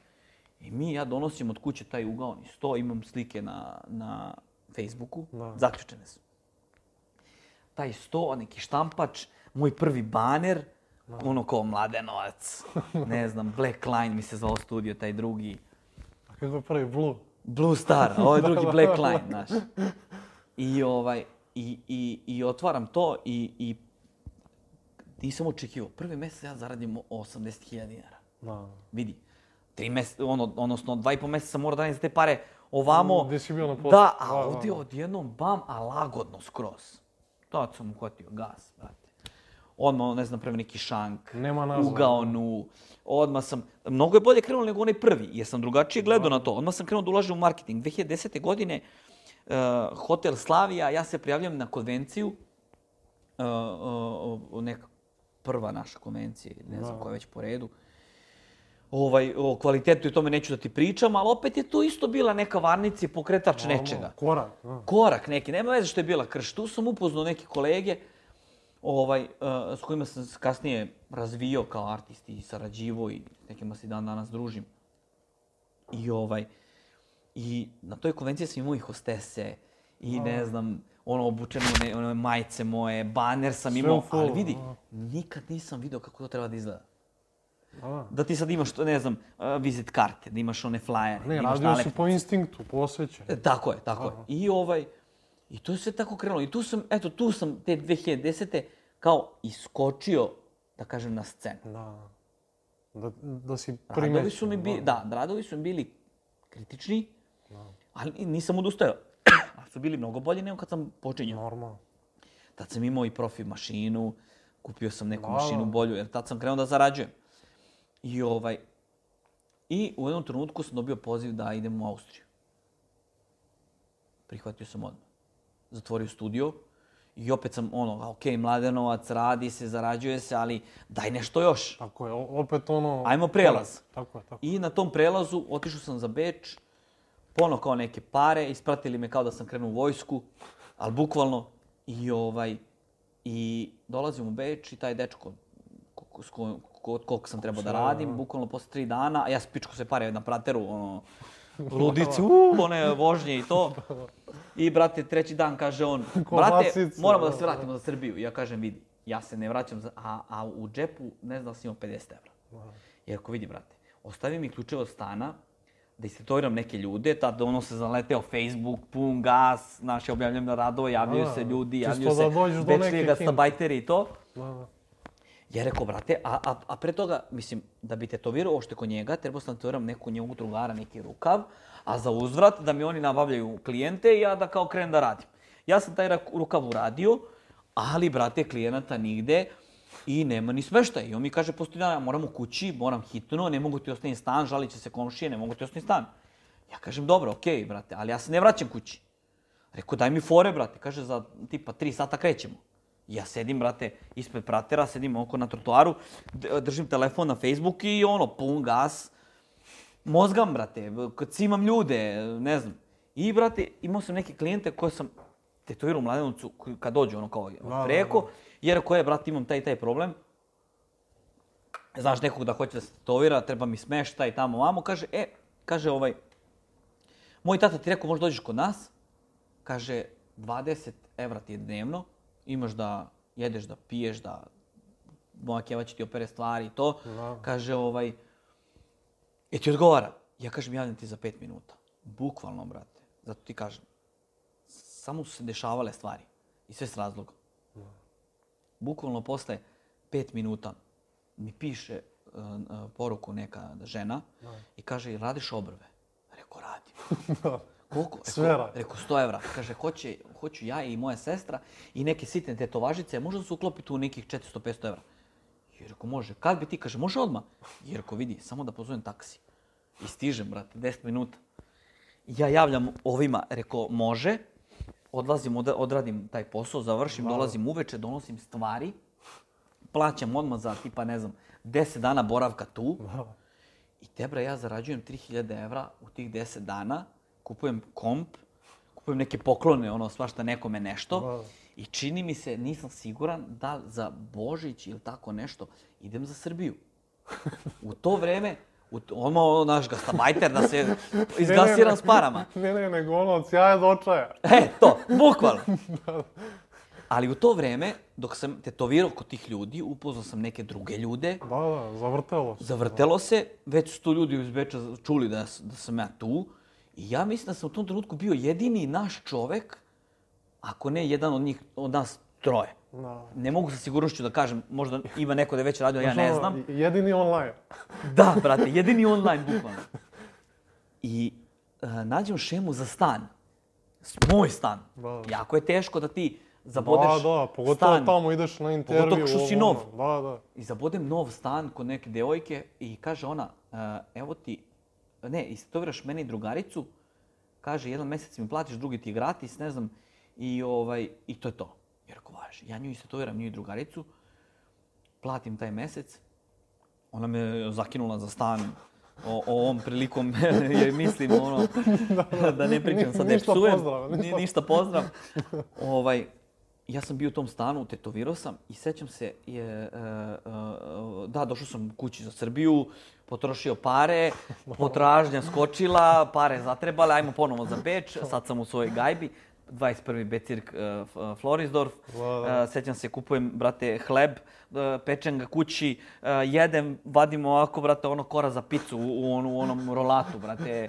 Znaš, kad ne znaš kao ova, ni engleski, ni ništa. Posle sam naučio engleski i nešto malo, kao. Kako kaže onaj čitanje, posle sam naučio taj jezik. Pa posle sam naučio, ko, ko mi šta kaže, ja ga glav nabodem, kao, znaš. I ovaj, i ja sam u tom stanu, sećam se, brate, mislim, ovo je sad malo, onako, za mene bilo potresno. Norm, pa ne, sad pričaš... Zaradio sam, zaradio sa sam u danu 800 evra. A, I, sta, I bio je jedan drugar moj, Uške, ovaj, iz, on je sad u Beču, evo, pozdravljam njega ako bude gledao slučajno nekom prilikom ovo. Kad nisam imao šta da, bukvalno, kad sam u Lanovcu bio i kad sam imao krize, kad nisam imao bukvalno šta da jedem, donosio mi čovjek hleb i paštetu, brate. brat, Evo, kunem ti se. brat. Da, Do, da kaže, evo ti, brate, do, ono, e, e, ja sam to jeo. da, da nije... Znaš, ne, ne, baš je, to je baš je, brat. da, i vidi ovo. Ne, ne, e, izvini, ali to je brat, jer... n- n- n- Vidi, ja se ne nisi tih ti stvari da njega- kažem. Ne, ne, To je, nego, nego e, to je bio brat, nisi ti put. njega vukao za rukav, nego je on Nisam, osjetio... nisam, sam, sam, To da, je brat, da. da. I ovaj, um, poređao sam ovako po 100 evra na 100 i gledam ovako u, u te pare i sećam se u tom trenutku, moja keva je radila, brate, sad ću ti kažem, uh, četiri meseca za te pare. Da, red veličina. Bu, bukvalno, bukvalno. I sedim i plačem. Sedim sa njim, on, on mi došao u posetu da vidi gde sam i to. I ja sedim i plačem, brate. Plačem, kunim se naplatio sam i gledam 800 evra ovako i plačem. I kažem, evo te, ne mogu da verujem, brate, ono, ne mogu da verujem šta mi se desilo danas, ono, šta sam ja danas zaradio. Da, I tu je bio, ne znam kako da kažem sad, da me pogrešno ljudi ne shvate. No. Okidač u mojoj glavi, da agresija neka da, da, bes neki. Da, Da kažem ono, jebaću mamu sad, ono, jebaću mu mamu sad. da, da, Sad moram da dam, mo- moram da dam sve od sebe, moram da, da, da krenem. da pokidaš. Da, da. I Ne ono da zagrizeš kao čupan pare- se, nego hoću Ligu šampiona. Da. te pare sam odmah iskoristio i išao sam da gledam neki kanon aparat. Jer sam znao da mi trebaju dobre fotografije. Da predstavim ljudima. Džabe što ja ako radim nešto dobro, ako to neko ne vidi. niko ne vidi, da. I išao sam, pikirao sam, išao sam 3-4 dana, sam obilazio Saturn, radnju, i gledao sam neki Olympus. I imao sam tačno dovoljno para da ga kupim. I krećem za Srbiju posle ne znam koliko dana. Ne, taj drugi put kad sam se vratio sam išao za Božić kući. Sad sam se setio. Da. I ulazim u, u, u prevoz, i, kako, ono, i kupujem kartu, a majmun, ne znam da trebam da je tek. Čekiraš, da. I sedim ja, brate, ovako sa ušketom i sedim, brate, i ulazi kontrole kao karta. Ja kažem, evo karta, brate. I on kao, izaći napolje. Ja kažem, što, kao, nisi kao, ono, ja kažem, daj, brate, ono. Znaš, iz Srbije, ja sam mislio, ja sad sve znam, ono. Ne znam ništa kao ovo, brate. Daj, Beč me, ono, išamano ovako. Bukvalno, znači. Ko, ko što me vojska ispravila, tako me Beč još više dokusurio, ono. Drugi mandat. Drugi mandat. I ja izlazim ispred i ja mu kažem, sorry, ja to sam samo znao, sorry, sorry. Kaže on, money or policaj? Ja kažem, sorry, policaj? Ja kažem, sorry, sorry, on kaže, policaj. I vadi onu motorolicu, ono kao da ne znam šta radi. I ja kažem, no problem, no problem. Ja mu vadim, plaćam 70, 70, kajne problem. I vadim mu 70 evra. I krdim za taj Olympus, brate, što sam teo da kupim. Nisam imao dovoljno pari. Kupujem neku krntiju Olympusa koja je klasa ispod. Bio je dobar i on, neću da grešim dušu, ali, ali ovo je da. bio top. Da, da. I ono, smorem, brate, kao da me neko ubio tog trenutka, što nisam kupio taj Olympus da slikam slike kako treba. Da. Nema veze, stikao sam meni sa njim. Kasnije sam kupio drugi svoj aparat, ne znam, platio se na tipa 600-700. To oprema Nebitno, nadograđivala, ali te ubije, da. to je za mene bilo, brate, kuća ta, tih 70 evra. I ništa, došao sam za Srbiju, kad sam trebao da se vratim bukvalno na dan posle Božića, ja pišem toj devojci, rekao je, treba mi ključ, ne javlja se niko. E, bre, treba mi ključ, brate, ono, da se vratimo, kaki, ništa. Taj mesec sam imao da, da još jedan mesec. Ma kak, i piše meni njen bivši dečko, koliko sam trebao tetoviran, kaže, brate, bro, ona izdala, čim si, čim si izašao iz stana. Kaže, izdala je drugim ljudima stan. Da, da. Kaže, sjebala te, brate, to je to. Da, da, nemoj džabe suzdaš, da. Ma da, kaže, ovaj, zajebala te to i ništa. I, brate, ja nemam kako se vratim, a imam zakazane termine. I javi se tu jedan čovek kog, uh, uh, ovaj, Robert iz Beča, Robert Janči, koji ovom, ovim putem jako puno pozdravljam, Da. jer su mi jako, jako puno pomogli u tom trenutku i možda čak i da nije bilo njih, možda priča ne bi čak ni razvijala u tom smeru, jer su mi toliko izašli u susret kao niko do tada. Uh, čuli su moju priču, a znam ih tako što, tako što sam ih tetovirao već jednom. I ovaj, uh, kaže Anči, kaže, ej, zovemo te i Robert, dođi kod nas, ne treba ništa platiš, dođi ono, dok se ne snađeš. Da, da. Ja kažem, reko, važi, ali ja moram vama da platim. Ja ću vama da platim, ne želim ništa Da, da, za... osjećaš Kaže, to, kaže, ma, kaže, onak, mislim da ne psujem sad, Da. kaže, ajde bre, p, k, dođi kao ne, ja rekao, važi, ajde. I ovaj, dođem ja, bukvalno mi nisu dali ni, ni, ni cent da dam Da, da. za hranu.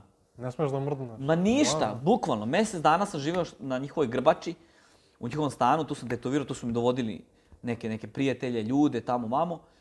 I onda sam se sa Ušketom nešto povezao i upadnem u prvi becirk da tetoviram u klubu, brate. Klub je, klub je imao, to je bio klub, posle to bio neki striptease klub. Uh, gde sam ja tetovirao u kancelariji tog kluba, taj moj drugar je držao, držao taj klub.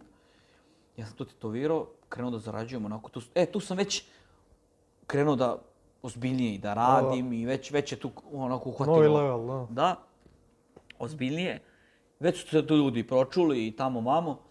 I, ovaj, i situacija se događala tako da, da taj klub bukvalno je plaćao kiriju od, od mog procenta i tako dalje.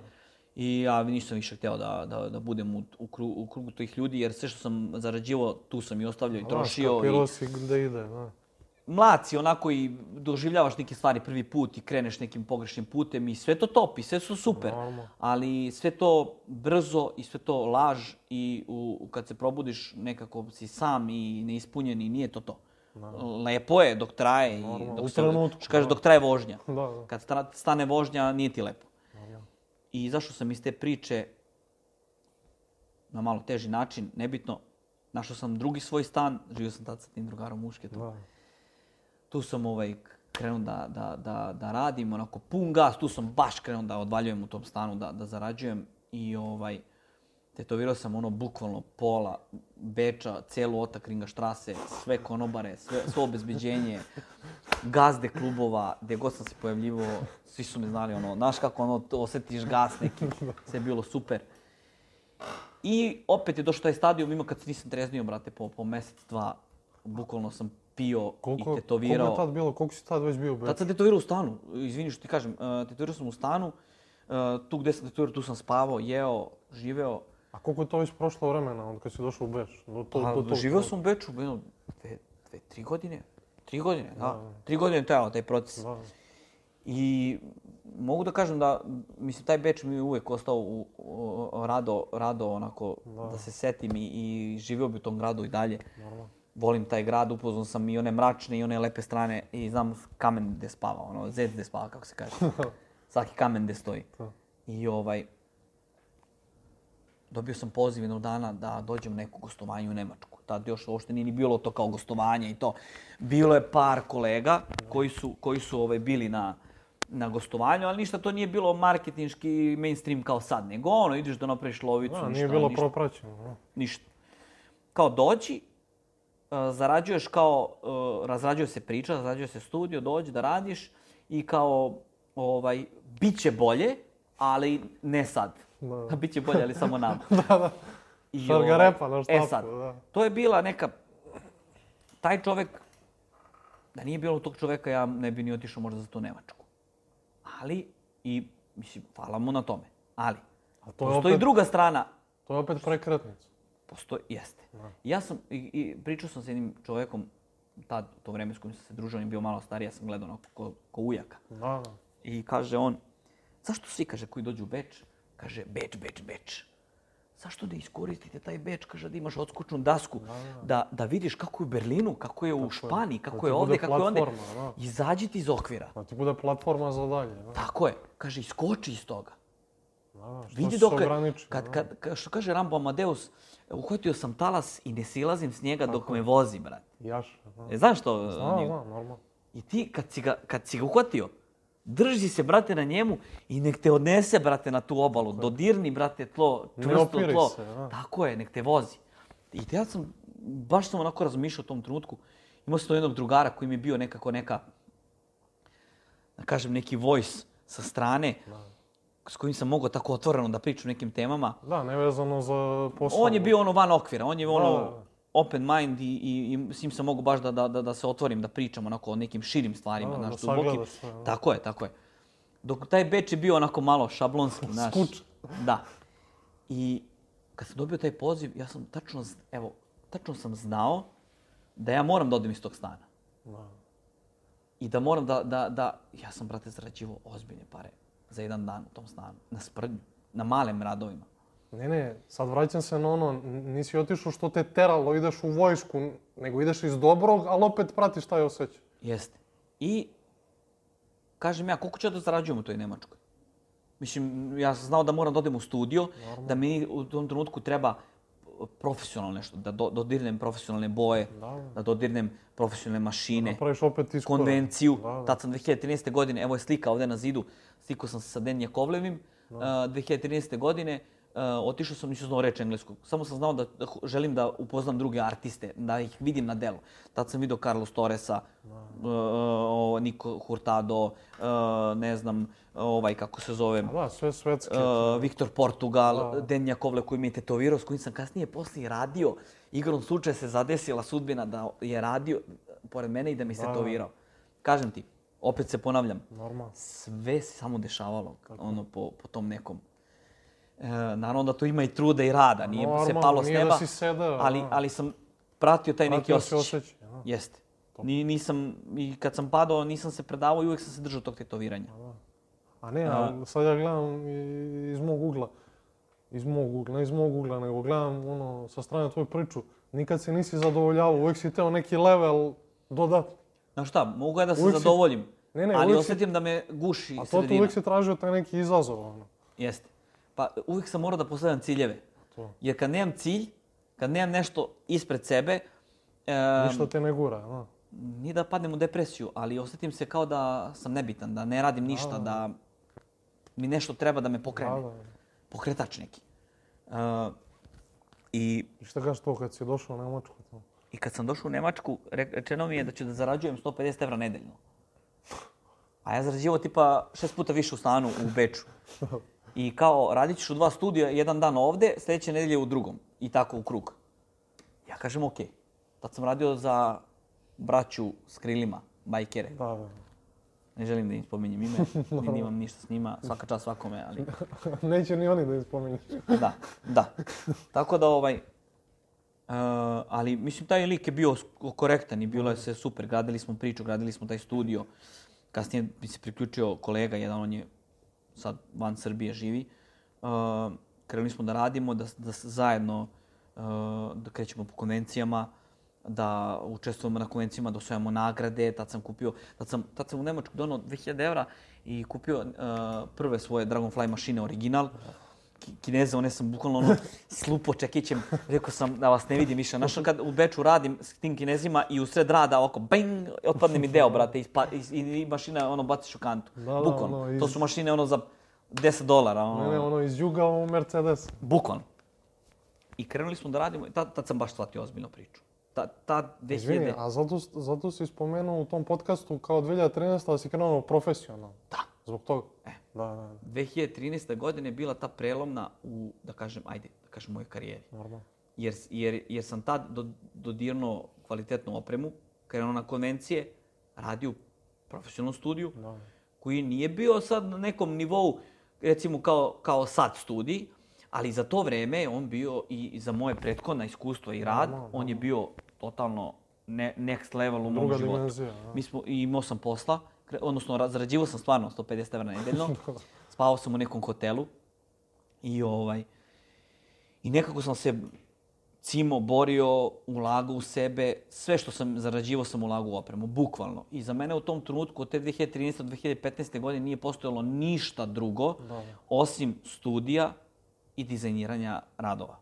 Stan, studio. Stan, studio. Da sam malo i gameo, peglo Battlefield, kupio neki laptop gamerski Da, i da, to, ali ono da mi vojn- pusti mozak. Ali ono voj, u vojnički mod. Fokus. Da, da. Znao sam da moram da se iscimam i imao sam onaj, onaj trip, cimaj se pet godina, kasnije uživaj. Da, da znaš zašto. Da, Da. Jebi ga, ne može ništa loše da ti donese. normalno. Znači, samo se cimaj, postavi ciljeve, neki standard sebi i to je to. Vozio sam se tramvajem, tad nisam imao ni auto, nisam imao ono... Mislim, Normalno. Sećam se, kupujem svog Ne, prvog... ali kao ono, kao futbaler koji se probija, bukvalno. Znaš, ono, igraš u omladinskoj školi, dalje nisi u prvom timu. U smislu, ono, trening, kupuješ, Jest. kao što ovaj kupuje kopačke, ti kupuješ Jest. opremu i to je to. Pa da. I ovaj... Prestao sam da radim u tom drugom studiju, zadržao sam se samo u tom jednom, u Karlsruhe, tamo sam živeo. I tu sam imao, prvo sam bio po hotelima, pa ovde, pa onde, pa na dan, pa ovo, pa... Da, cimanje, da. Ma da. I ovaj, tad nisam vodio računa ni o zdravlju, ni o ishrani, pušio sam, To je to što si cirko sam. ugoja, da. Uh, znači, apsolutno sam zanemario sebe. Da. Zdrav, healthy život nije postojao. Uh, postojale samo tetoviranje, uh, konvencije i tetoviranje. To je to, studio.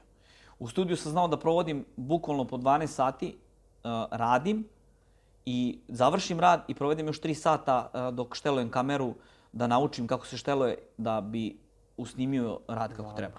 Sve je podređeno tome, Snimao da. sam, kupio, kupio sam GoPro, pa sam pravio neke snimke. I dan danas su na YouTube-u. Mnogo smešno, ali meni su jako dragi. Da, normalno. Ovaj, snimao, gledao kako to da... A da, sve kako s- da se odvojim, da budem drugačiji. Zašto ljudi baš kod mene dođu, Da zašto baš kod mene... da. Tako je. E, jako je u tom trenutku postojalo, mislim, i u ovom trenutku, naravno, Normalno, postoji mnogo normalno. bolji od mene i kvalitetnih artista i poznatih. I ovaj, uvijek sam se trudio da s nečim, ne, neki pečat nešto ostaje. Da se razlikujem od drugih. Tako. I tako eto, ne, jednostavno to krenulo. I 2015. sam otvorio, mislim, studio ovde u Srbiji. I kao krenuo je nešto tamo, amo, međutim to je, do, dobro sam opremio bio studij, dobro je to krenulo. Međutim, imao sam mnogo veliku potražnju, išao sam na gostovanja preko i to onda uhvatio i upao sam u jedan- od najjačih studija u Evropi, u, u, u Art Factors. A to je isto na- Nemačka. ne? Nemačka, da, sever Nemačke, Da. to je bukvalno taj grad meka tetoviranja. Da, da. Znači sve najpoznatije imena. Kad sam rekao, i tad isto, eto, trebalo mi prvo gostovanje.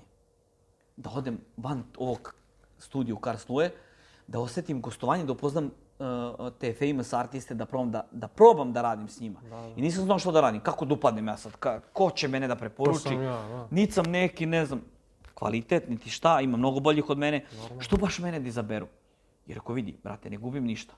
Тако. Склепачу пет најбољи радова, потрудичу се, оно дачу се од себе, послаću CV на 10 мејлова, ako mi neko odgovori, odgovori. Ako ne odgovori, ne gubim ništa, zadržat ću se, zarađujem, imam, brate, Što kaže, pokušaj. za sebe, šut tako je. Ja sam poslao 10 mailova, odgovorili, odgovorilo mi je dvoje. Prvi koji mi je odgovorio, bukvalno za pola sata je bio taj Art Factor, najbolji od, od, od svih. Da. I rekli, drago nam je da želiš da budeš deo tima, uh, možemo da zakažemo gostovanje tad i tad. Dobrodošao, pregledali smo tvoje radove, uh, to je to. Bile manja cena, ja sam odmah prihvatio, uh, samo da dođem tu. Opet- Ma i da su mi rekli dođi radi za džabe, samo, bi, Da, samo da uđem tu. iskorak, da. Kad sam ušao u taj studio, sve se promenilo. Šerovo me uh, Sulen američki, Da, uh, uh, rad, tad, ono, upalio mi se Instagram, ne znam, ta slika je, ima jedna slika koju, koju, koju su me šerovali, ta slika je imala preko 2 miliona uh, lajkova uh, i ne znam da. koliko šerova i sve stranice su ono da, postala ono, viral. kaže viral, Nije to da. bio neki rad, ali je tema tog rada u tom trenutku, u tom trenutku, Da, da. uh, probila to nešto što ljudi vole i to je tako krenulo. Taj dan prvi kad sam otišao u taj studio, uh, gazda me posmatrao, radio sam, imao sam jako veliku tremu. Kad sam došao u studio, bukvalno sam se tresu, usta mi se sušila. Kaže menadžer, okay, relax, everything is okay, just relax. Da, da, ja, ja u kao fazonu- mogu vodu, pijem vodu i okrećem glavu, vidi jedan od mojih, aj neću kažem idola, ali ljudi koji sam pratio, koji su bili neki uzori da želim da, bu, da radim kao oni, stoji, brate, čovjek ovako ovde, živa legenda, Den Jakovlev, ono, stoji, brate, tu, najnormalnije, ono, čovjek. Ja ovako Kao u gledam. futbolu da gledaš Ronaldo. Ja kažem, gde ja radim? Kaže, ovde. Ja rekao, ovo Den Jakovlev, Pored njega, da. Rekao, a gde on radi? Kaže, pa tu pored tebe. Vidi, brate, to je kao da uzmeš nekog klinca sad iz, iz Mladenovca i kažeš, aj, mi će vodim te u Real. U Real Madrid, da. Da treniraš tu, Tako je. tu, ti treniraš tu Ronaldo ovde pored tebe. Da, da. Opusti se. Brate, znaš, kad su mi kolena počela da klecaju od uzbuđenja, ja, ja se izgubio. Ja rekao, au, bato moj. Tu pored još neki artisti, aj, spominjem sad, nije ni bitno, Normalno. i ove, koji su ono kao poznati. Ja rekao, jebate, znaš ono, do jaja, brate. To je to, sad se dokaži. Ajmo sad se dokaži. I krenuo sam prvi dan, radim nekog psa nekoj ženi pre, da je prestikam. Stavljaju detol koji je old school, ono baš. Samo sam ga ja koristio, zamiriše cela prostorija. Ja sam ga voleo. Ja namazu detol njoj, brate, Znaš iskoči. po tome si se istakao. Ma, brate, ne, znaš šta mi se desilo prvi dan? Ja je namazo, njoj se Ne, nadula. ne, nego tražio si da se istakneš. Po Da. tome si se istakao. Ja je namazo, njoj se nadula koža. You know, oh, what is this? Oh, was is das? Kao, znaš. Ja kažem, rekao, ja ne, i dođe tu Denja Kovlev i njegov klijent, kao ne, opusti se, kao to je detol, imaš reakciju za pet minuta će to je spadne. procedura, da. I stvarno, za poslije pet minuta spade, ja je radim, sad sam imao neki sistem svoj shadinga, kako ja senčim, odnosno set, setup boje. da. Igrom slučaja, slično nešto tome je radio Denja Kovle. Verovatno zato što sam ga ja pratio i ja sam to nešto Da, pokupio. pio si, da. Pa da. I ove, a on se mene nije sećao uh, 2013. Ja mu posle pokazao sliku, rekao da je s tom sam se sliku u Mađarskoj na, u Budimpešti na konvenciji i on kao, a, kao, ne seća se, ali kao drago mu, znaš. I tu smo mu puši cigaru ispod, išli na bilijar kao naši. Meni je to, živio sam svoj san tog trenutka. Kao da živiš ono, neki Miami Ink fazon. Normalno, da.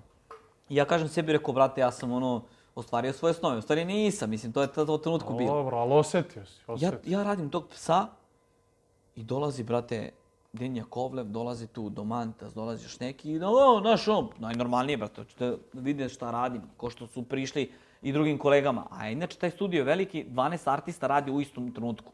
Znači, 12 artista, 12 klijenata, to je mini konvencija bukvalno. Plus, to su kao guest artisti. Ispod tog studija ima još jedan studio gde rade uh, resident artisti, njih Da, da, 4-5, kao koji su ono, uobičajeni. Ovi se rotiraju, Da, da, da. dolaze na po 10 dana, a ovi su sta, stalno tu. Oni su ono standardna, Standardna postava. postava, da. Ja radim, on stoji pored mene, ja ga radim i bukvalno kreće mi strese ruka. Znaš, on me gleda, da, da li sam postavio sve kako treba. Da, da li ne radim nešto pogrešno, joj smijeće mi se sad, brate. Jebote, znaš ti ko stoji pored tebe? Non stop glas. A, kao klinac I pređi kažem ja sebi i rekao, ajde majmune, iskuliraj se, radi ko što radiš, brate, ako radiš kako odradiš, to je to, brate. Tako je, daj sve od sebe. toplu- daj sve od sebe, ne možeš izmisliš toplu vodu sad. Tu si, gde si, ne, znaš, možeš samo da ukenjaš, brate. Radi ko što radiš do sad i bit će sve okej. Normalno. Prati skicu i to je to. I ja se opustim i odradim. I oni si ko je cool, znaš, dobro. I kaže mi gazda, o, taj Paolo, on me jednom mi izvadi iz zatvora, brate, kad sam pao zbog lažne dozvole. A to je... druga neka priča. I kaže, uh, hej Ivan, kao, uh, dobar ti je rad, kao, zadovoljan sam, kao, za sad će cena ostati ova, ovo gostovanje, ali za sledeće gostovanje ti dižem tipa ono kao tipa 200 evra gore. Kao pokazao si. Da, da, da, na taj fazon. Kao, na sledećem gostovanju, ako budeš teo da dođeš, i ako sve bude u redu, kao, ćemo da podignemo cenu. Za sad će da ostane ovako, jer smo već zakazali termine, Da. ali kao, okej. Ja kažem, ja priđem, pružim ruku, rekao, hvala, to je to. Stan nisam plaćao, to su mi oni plaćali, stan koji je brutalan. Grad koji je bio ono, baš ono grad za tatu artista. Fokus. Fokus, da. I tebi ono jedino što je bilo bitno tad na tom gostovanju je da, brate, tetoviraš, daš maksimum, kad završiš da odeš da cirkaš. da, da. I to je to. I da radiš dizajn. Sutra dan dođeš ponovo, tetoviraš, odeš cirkaš, a pare se samo gomilaju. I to ozbiljne pare. I, brate, živiš svoj san. Normalno. I pritom radiš u jednom, ako ne i najboljem studiju na svetu. Svetu. Najjači u Ne, Evropi. a to hoću ostavimo u dimenziju, u svetu. Ne, U, u svetu, on je, t- Ne, odnosno, ne, nego ne kao što si ti video, nego, brate, kao ono što pričamo, Real Madrid, da se stavi ta bukvalno, dimenzija. ali bukvalno. Uh, taj kvadratni kilometar, kocka ta kvadrat, znači kilometar puta kilometar, tu gdje je bio taj Art Factors. Da. Uh, tri najjača studija u Evropi su bile u tom kvadratnom, u kvadratnoj U kocki. tom kvartu, da. A u tom kvartu ima preko 15 studija. Da, da. Znači, kažem, Meka, taj grad je bio To, Meka to. tetoviranja. Uh, postojali su klubovi gdje su Ko što dolazili samo tato artisti. Ko što je Las Vegas za kocku. Posle tetoviranja. Da. Ovaj zna ovoga. e, e, Većinom su bili Rusi. Odnosno, ima kad sam sedeo, ja sedim sam iz Srbije i sedi ovako, brate, tipa 12-15 Rusa, ono, svi pričaju na ruskom. I niko ne priča engleski. I ja sa njima i ja se smejem, oni se smeju. Ja nešto kažem, oni nešto kažu. I mi kao tu jedemo, pijemo i znaš, kao sve super. I ovaj, i posle toga sam otišao za Austriju, u Nadelwerk, koji je bio takođe jedan od, o- o- i dan danas je najbolje radove izbacuje Da. tu sam... mm, Art Factors mi je dao možda ime. Ili to nešto kao da ja odskočim. Da, kao prestiž, da. Tako nešto. Tu sam krenuo da napredujem. Ali ono što je bilo prelomno u, u, u tehnici, u mom radu, u, je bio taj Nadelwerk. Da, da. Jer taj vlasnik tog studija, on je bio artist, ali je imao open mind. Da. On je bukvalno iz mene cedio do posljednje kapi. Znači, ja, ja četiri sata sklapam dizajn. da. I ja smatram da, da nikad bolji dizajn nisam napravio. I on dođe i kaže, ajmo možda to bolje. Ajmo, ajde Ivan, come on, come on, Da, da, non stop Give me your best. tebe, Da, brate. Mi dođe plačem. da, da. Znaš ono, vrto ću rajem, bre. Pa ne, u tom trenutku ne vidiš tako. ja, brate, da. krenem da, da sklapam drugi dizajn i odradim neke od mojih najboljih radova sam radio tu. A ne, ne, to kažem. I vidi ovo, ti, u- izvini, ja sam- ti u trenutku ne vidiš to da će Ne ti vidim, se posle ne, vidjeti. ne, ne. Tebi je to mučenje Ne, sad u tom kako sam trenutku. na- ono, odrastao i to, Da. e, vidim ulogu toga. Ne, ne, u tom trenutku ti je mučenje. Mučenje jako. Da. Ja sam kretao termine u pet, ima kad sam završavao termin u tri noću. Da, da. Jer taj studio bio takvog principa. On zaključa vrata, nije do ulice, studio veliki Da, kao može se galerija, radi, da. o, skroz slobodu imaš, niko te ne kljucao nad glavom, gazda ti kaže take your time. Da. Brate, ako treba da radiš 5 dana sliku, radi je 5 dana, odradi kako treba i mi ćemo da je naplatimo. I ima kad sam uzimao u danu 1200 evra. Da. Bukvalno. Znaš ti koje su to pare? Ti u danu uzmeš te pare. Normalno, Nije to bilo non stop, to su bili trenuci neki. Ali su ostali u mom sećanju. To su highlighti. Da. E, gde, gde a, ali e, ne, nekako kogod se iscrpiš, dođu te neke pare i kažu, ok, bar znam zašto sam radio, ali nije u tome poenta. Poenta nije u tim parama i u tih 1200 evra. Nisi zbog njih radio. Tu se sticala kondicija, Tako je. tu se sticalo znanje, tu se sticalo iskustvo, koje Drill, u, dalje, u daljoj praksi i radu. Ja sam recimo sad u Rijeci uradio, A to ti kažem, uradio drill. jednu stranu za dva dana. Da, da. Ali ne zato što sam ja talentovan ili zato što sam ja, nego zato što sam cedio sebe u nekim trenucima, davao svoj maksimum i to se jednostavno usadilo u, u, u tvoj sistem da, da ti izbaciš tako nešto posle, da možeš da odradiš sliku dva dana, A, da postalo deo tebe. Da. Tako je. Tako da, e, nije sve u parama. Tako je. Nije sve u parama, e, ali mislim da je većina toga u putu, u putovanju, u upoznavanju novih ljudi. Kad sam išao na gostovanja, uvijek sam gledao da idem autom, nikad avionom. Da, da, da. I kad sam putovao, imam jednu, da kažem, doživlje jedan sa kolegom Miroslavom, kog mnogo volim i poštojem, ovaj, uvijek mi je bio tu kao podrška i, i, i kao prijatelj i kao e, neki glas razuma kad, kad u nekim trenucima tako tražim savjet pa me on nekako usmeri. Mentor, neki. Jedan, dru, jedan drugog usmerimo, znaš Gurate se. guramo. I ovaj i, i išli smo na gostovanje u Švajcarsku, inače smo išli, nema da nismo bili po Evropi. Idemo u Švajcarsku na gostovanje i kažemo njemu, brate, ajmo idemo kolima, idemo preko, preko Italije, sad u Veneciju, na trg Svetog Marka, da, Da popijemo, da popijemo da. vince i nastavimo dalje. Da, da. Kažemo, brate, ajde. I mi smo išli isključivo samo zbog toga. Otišli smo do, do Venecije, parkirali se, otišli do, ono, brodom do, do trga Da, a, Svetog Marka, uh, seli, zaboli smo mesto, tačno na sredini, dan bio savršen, jeste bilo malo hladnije. Muzikica nam ovde svira nek, nek, neku ono opericu i mi popijemo po vince i kažemo, da, brate, idemo, sedemo u auto i pričamo. Vredelo. I, pri, e, a majke mi, i, i u putu nam se desilo svašta, i sneg neki, Da, da. i, i kroz one planine, i ključevi ne, ne smo izgubili. Cimanje, da. I mi, mi imamo baš taj dan i ta priča Tako nam je je. ostalo urezana, da kad god se vidimo mi spomenemo. Da. Tako da, upravo zbog toga se da lepo da, da, da, da, da, da putuješ i da, da ti se Da. dešava nešto, da nije baš sve u, u, u Tako tome. u cilju, da. Tako je. I ovaj, tako da, ne znam, sve se dešavalo s nekim razlogom i, i, i, i taj put i karijera i bilo tu i lepih i ružnih trenutaka. Normalno. Tako da, Normalno. A ne, ali to ono što sam rekao, u tom trenutku ne možeš da vidiš, ali sad kad se Ne možeš, okreneš, da. vidiš Pogledaš slike, pogledaš tako neke to, videe stare i setiš se, to. setiš se svega, da. to. Znaš, skapiraš, skapiraš kako ti je išao put i kad pogledaš gde si sad i, i šta radiš i to, vidi, ja, ja se i dalje borim, i dalje se Normalno. cimam. Nikad to nisam prestao, znaš. Kažem ti, pokrenuo sam neke nove projekte, ne bi da otkrivam sad. Pa ne, uvek pomeraš granicu. Tako je, tako da ovaj, treba se boriti i ne treba nikad, nikad ne treba odustajati. Nikad. Normalno.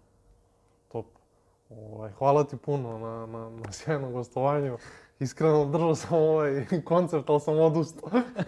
Jer, vrate, Ne znam, ja sam se nekako zapričao, pa ne, ne, sam vozio priču. ne kažem da ti zameram, nego je, ono, ja sam bio inspirisan. Toliko je bila dobra priča da, ono, bukvalno sam upao sam u priču. Da. Tako da, ovaj, hvala ti puno i, i Nisam bukvalno rekao ni, ni 30%. Ne, ne. Šta sam imao, ali zato sam krenuo da drugom, kažem. drugom prilikom. Ne, ne, zato sam krenuo da kažem, ovaj, bit će još prilike. Nadam se da, da, da, da, da, da gostuješ, da ispričaš sve, ali hvala ti za ovaj put i to je to. Hvala tebi što si me pozvao i što smo snimali i sarađivali. Nema na čemu. To je to. Hvala vam što ste bili uz nas. Pozdrav.